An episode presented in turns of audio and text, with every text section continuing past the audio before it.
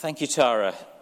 So as we pray this morning that God will indeed speak, we'll hear the words of Jesus and listen to them and put them into practice. Um, let that be our prayer as we open this beginning of Exodus this morning, the second book of the Bible. Um, we begin this new series. And Exodus is, is a remarkable book. It's, it's a very popular book, actually, in popular culture. So it's a very grand drama. Um, It's a story of people freed from slavery through terrifying plagues and dramatic Red Sea crossings. And many films will be made of Exodus. This is Charlton Heston, nineteen fifty-six, The Ten Commandments, Prince of Egypt, more recently, but many more. Uh, you've got Moses, this charismatic figure, speaking up to, brave, uh, to King Pharaoh. You've got the Israelites being led uh, in the night from Egypt through the Red Sea, the Egyptians being drowned there. You've got Moses up Mount Sinai bringing the Ten Commandments down, but finding Israel cavorting around the golden calf and smashing them on the ground. It's very dramatic stuff, isn't it? It is the stuff of films. Epic story of slavery and deliverance. It's inspired political movements today as well. So the setup of the State of Israel in nineteen forty-seven, Exodus was a driving scripture for that. Uh, Martin Luther King famously used Exodus and Moses in a speech. He said, "I've been to the mountaintop, I've looked over, and I've seen the promised land." That's Exodus imagery. Uh, many saw Nelson Mandela as a kind of a Moses figure, leading black South Africans out of white oppression back in the nineteen eighties and nineties. But the book of Exodus is also unpopular in some people's minds, in the world of, of philosophy and theology. So church people, from a critical perspective, they don't like the morality of Exodus, with its principles like an eye for an eye and a tooth for a tooth. Atheists like Richard Dawkins accuse God in Exodus of being immoral, of being morbidly jealous, of desperately needing the love of his people, and not like it when they turn to other gods instead. So Exodus is, above all else, a, a historical story of deliverance. Uh, it's, it's Israel who started as slaves in Egypt, but who then, following that red line on the map there, travelled through the Red Sea to freedom in the desert, first of all. And actually, Exodus finishes with them still in the desert at Mount Sinai. They haven't really got very far, actually. Uh, the right-hand side there. And later books, Numbers, the journey continues towards the Promised Land, Deuteronomy, and so on. But actually, it's a historical story. It's a great story for us, though, because it's about deliverance. It's a picture of the gospel for us. Crossing the Red Sea, huge Bible theme of being rescued from our enemies. The Passover event, which we'll hear in a few weeks' time, is a wonderful picture in the New Testament of Jesus and his sacrifice. But even so, deliverance is not really the big theme of this book. The big theme to watch out for is God himself. Exodus, possibly more than any other Old Testament book, is foundational in showing us what God is like. Who is this God that calls Moses, that brings his people from slavery, that gives them commandments that they might know how to relate to him, that tells them how to build a tabernacle that he might live with them? Who is this God? And the verses that in many ways dominate the image of God in the Old Testament are in Exodus thirty-four. I've put them on the screen there for you. Exodus thirty-four, verses six and seven. Uh, because God in this book is revealed often as a burning fire, a God who's, who's burning with passion for his people, who's not only loving but holy, a God of fire. That's our image as well, of course, on the screen there. And in this verse he says, "I am the Lord, the Lord, full of compassion, a gracious God, slow to anger, and abounding in love and faithfulness, maintaining love to thousands, and forgiving wickedness and sin. Yet he does not leave the guilty unpunished." That's the holy, zealous God that Exodus shows us. On the one hand, um, goes to extreme lengths to forgive our sins, wonderfully compassionate, but also pure and holy, and not about to ignore sins either. Merciful and holy, loving us so much that he will not share that love with anyone else.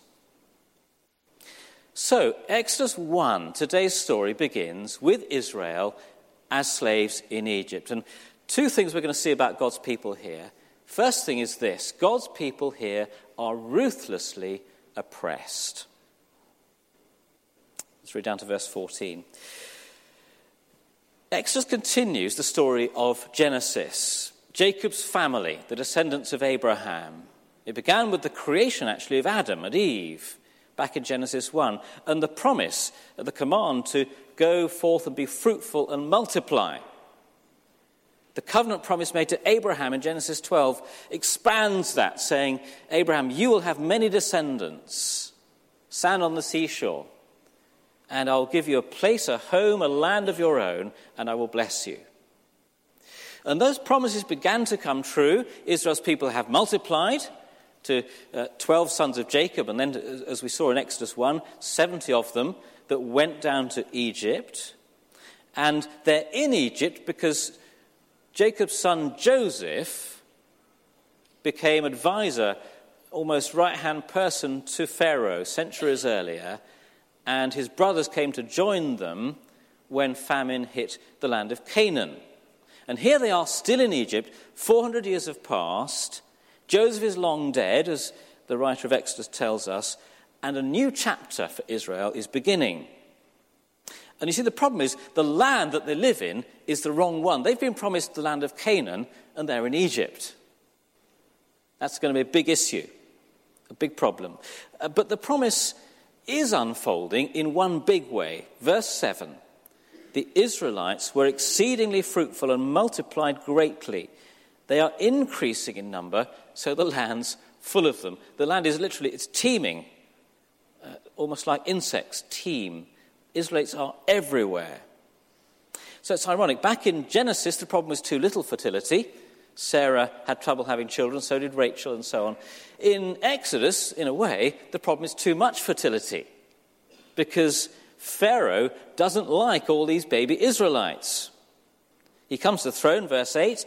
Um, he doesn't know anything about Joseph, how he'd helped Pharaoh. He's none too pleased to see all these Israelite minibuses going round and uh, Israelite nursery schools full of children. He says the Israelites are too numerous, verse nine, and if we're invaded by foreigners, they may join in, and we'll be defeated, and they'll leg it, and we'll lose them as our employees, workers, slaves. Very interesting, isn't it? Attitude to foreigners in our country, um, as an aside there. So verse ten, he says, here's the solution. We make them work harder. We make them slaves, so they are too tired to have all these children. So slave masters are put over them, and the Israelites are made to build store cities for Pharaoh. And what Pharaoh's actually doing here, the real sinister thing is, by making them slaves, he's claiming ownership of the Israelites. And that's a dangerous thing in the Bible, because in the Bible, God's people belong to God, not to other nations or rulers. Pharaoh says, make them serve me. But in a few chapters, the Lord will be saying to Pharaoh, let my people go so that they may serve me. And there's a cosmic struggle, isn't there, going on here for the, you might say, the ownership, the loyalty of God's people. Will it be Pharaoh? Will it be the Lord that owns them, that they serve? And of course, that's a struggle that still goes on today, all through history. God's people have been in the struggle between uh, God being God's people, but actually often in our hearts being owned by evil, by sin, by the pressures, the temptations of the world. So in verse twelve, phase one, population control by forced labour, backfires. The more, the writer says, they are oppressed, the more they multiply. And so phase two follows, verse thirteen. Uh, ruthless labour now is, is put upon them on the building sites and the farms of Egypt. And these are very dark days for Israel. These are brutal, brutal conditions they're living under. You see, the maternity wards may be full still, fuller than ever actually, but in every other way God seems to have forgotten them. They're in the wrong land, far from Canaan, the promised land, and they don't seem to be blessed, rather forgotten by God. That experience of, of dark times, again, that runs right through the Bible too, and into our own experience today as God's people.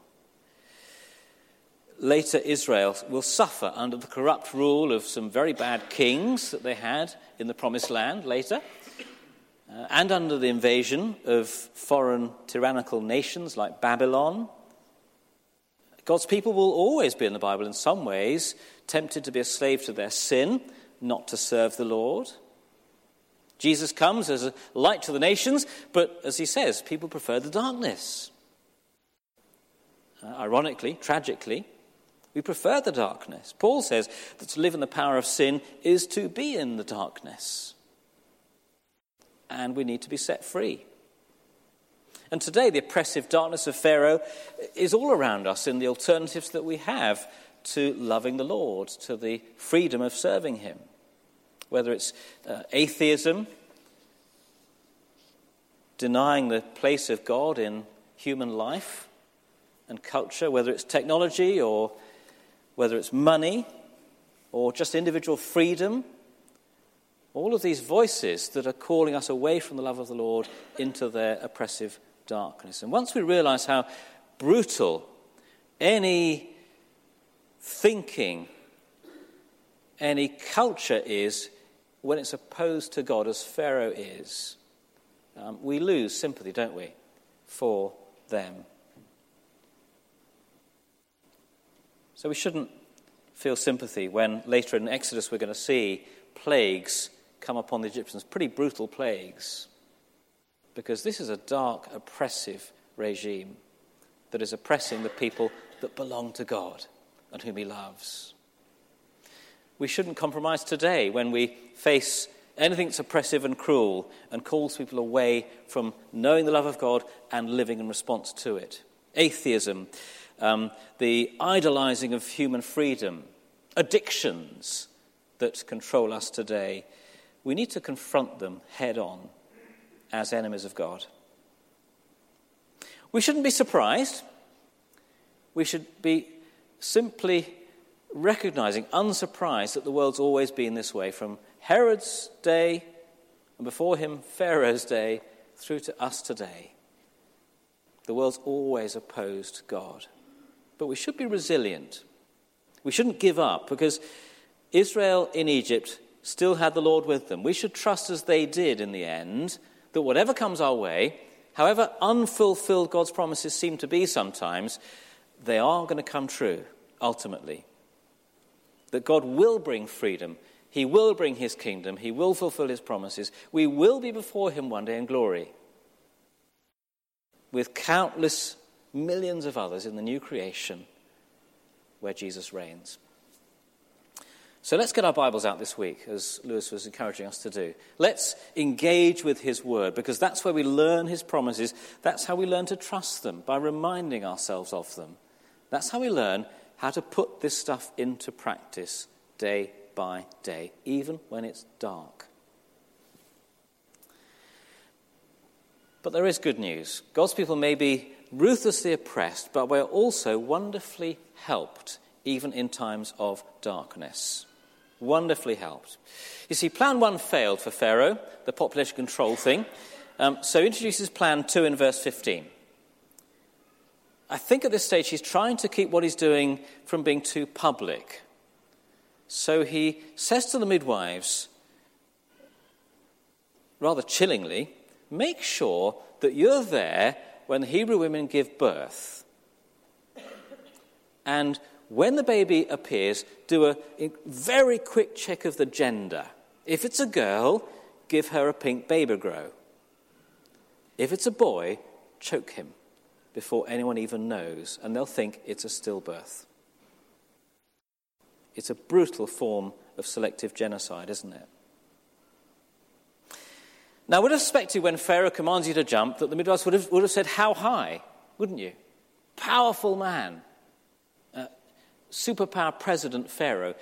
But these are not ordinary midwives, and they defy him in verse seventeen. Instead of choking each boy that's born, they cherish him.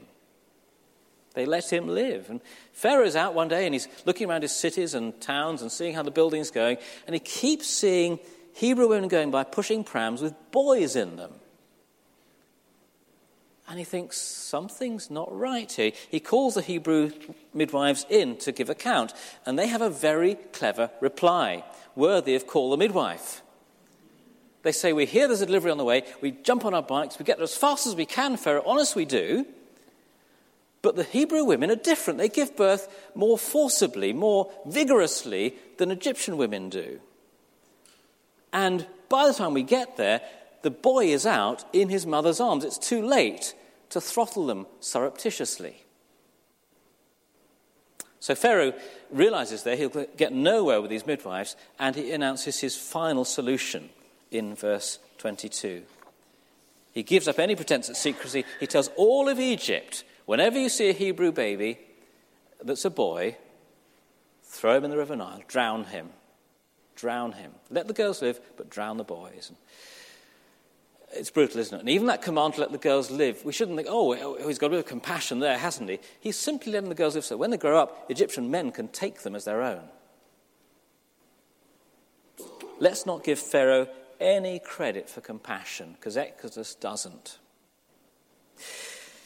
And then we move forward, don't we, from Exodus to Matthew chapter two, and we see King Herod, don't we, at the birth of Jesus, paranoid that a king of Israel's been born that will take his crown.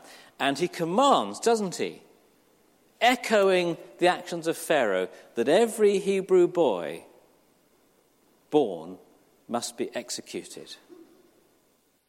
And the massacre of what we call the innocents takes place. Even God's Messiah, who came to set his people free, is met with blind fear and hate. But this is, all the same, a story of wonderful help. Despite all the opposition, every time Pharaoh tries to crush Israel, she just grows bigger, doesn't she? That's God's unseen hand at work. The story of Exodus, and even more the story of Jesus, fills us with hope that evil will not win. That in the darkness, God is still at work there, helping his people despite evil. And here is foolish Pharaoh being outwitted by a pair of ordinary midwives, because God's on their side. A very small number of f- uh, frail people with God on their side can withstand the worst assaults of the greatest enemy. It's so with Jesus, isn't it? As he hangs there on the cross in darkness, abandoned by his disciples, rejected by his own people, forsaken by God. Evil thinks it's won, doesn't it? It's snuffed out the Son of God. But that is actually the greatest moment of his victory, as he dies for our sin and on Easter morning is raised. Far from being the end of God's Son, it's his great victory. It's their downfall. You cannot oppose God's promises and expect in the end to win. So we are wonderfully helped. We should therefore, I think, be courageous, shouldn't we, as Christians? We shouldn't be afraid of the darkness. We should look around for the people around us that are the midwives, faithfully fearing God despite the evil that oppresses us, making bold decisions to do what's right, not what the world is telling us. We should be those kind of people ourselves. God-fearers, prepared to meet um, the power of politicians, the force of evil and temptation, of materialism, of addiction, with the truth of Christ.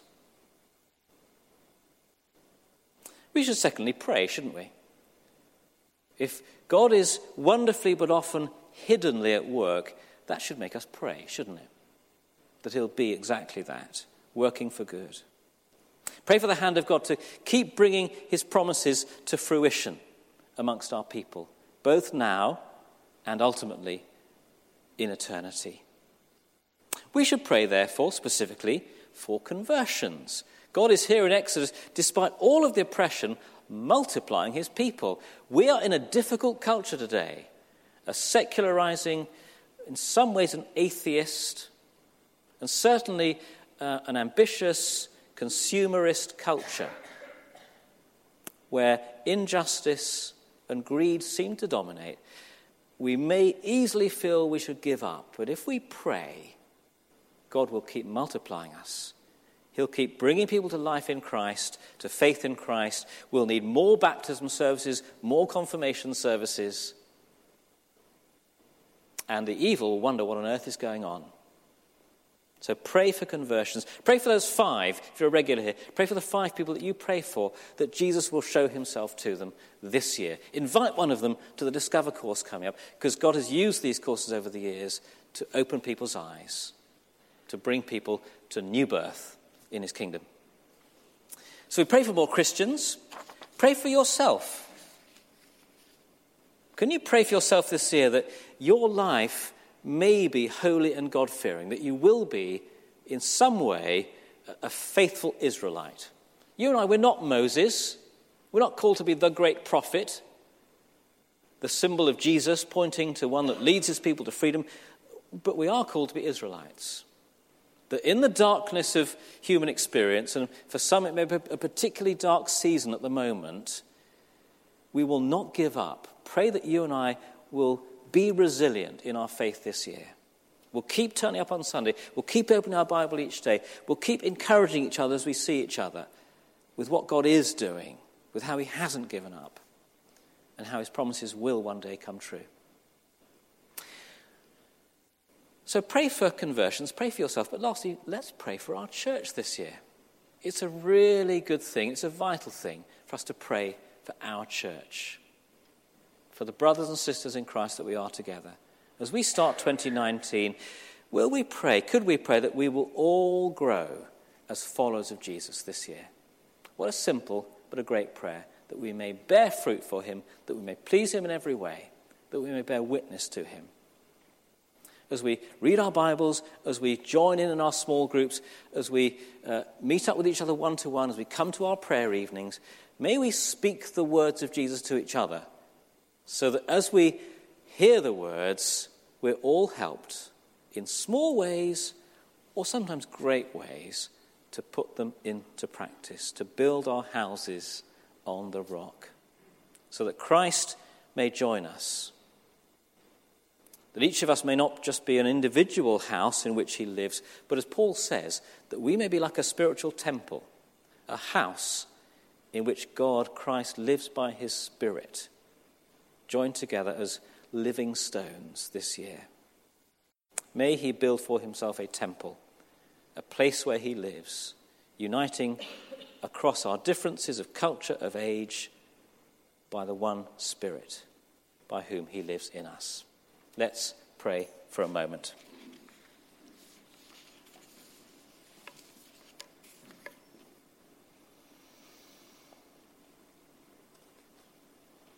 So, Lord Jesus Christ, we thank you that your word is powerful and living and active, that speaks to us today from all of these centuries ago. We thank you that by your Spirit you are among us today, and you bring your life and light into the darkness of this world. We do pray for those of us that are struggling uh, with a real feeling of tyranny or oppression in spirit, in heart, or at the hands of others. Give us resilience and courage. May we continue to trust your promises, come what may, until the day they're fulfilled fully when you come. And we pray for your church in this place and in this land, that we may experience your hand at work among us in wonderful ways, helping us, adding to our number, glorifying Christ among us, bringing your kingdom, we pray, now and ultimately fully on the day when we see you face to face. In Jesus' name we pray. Amen.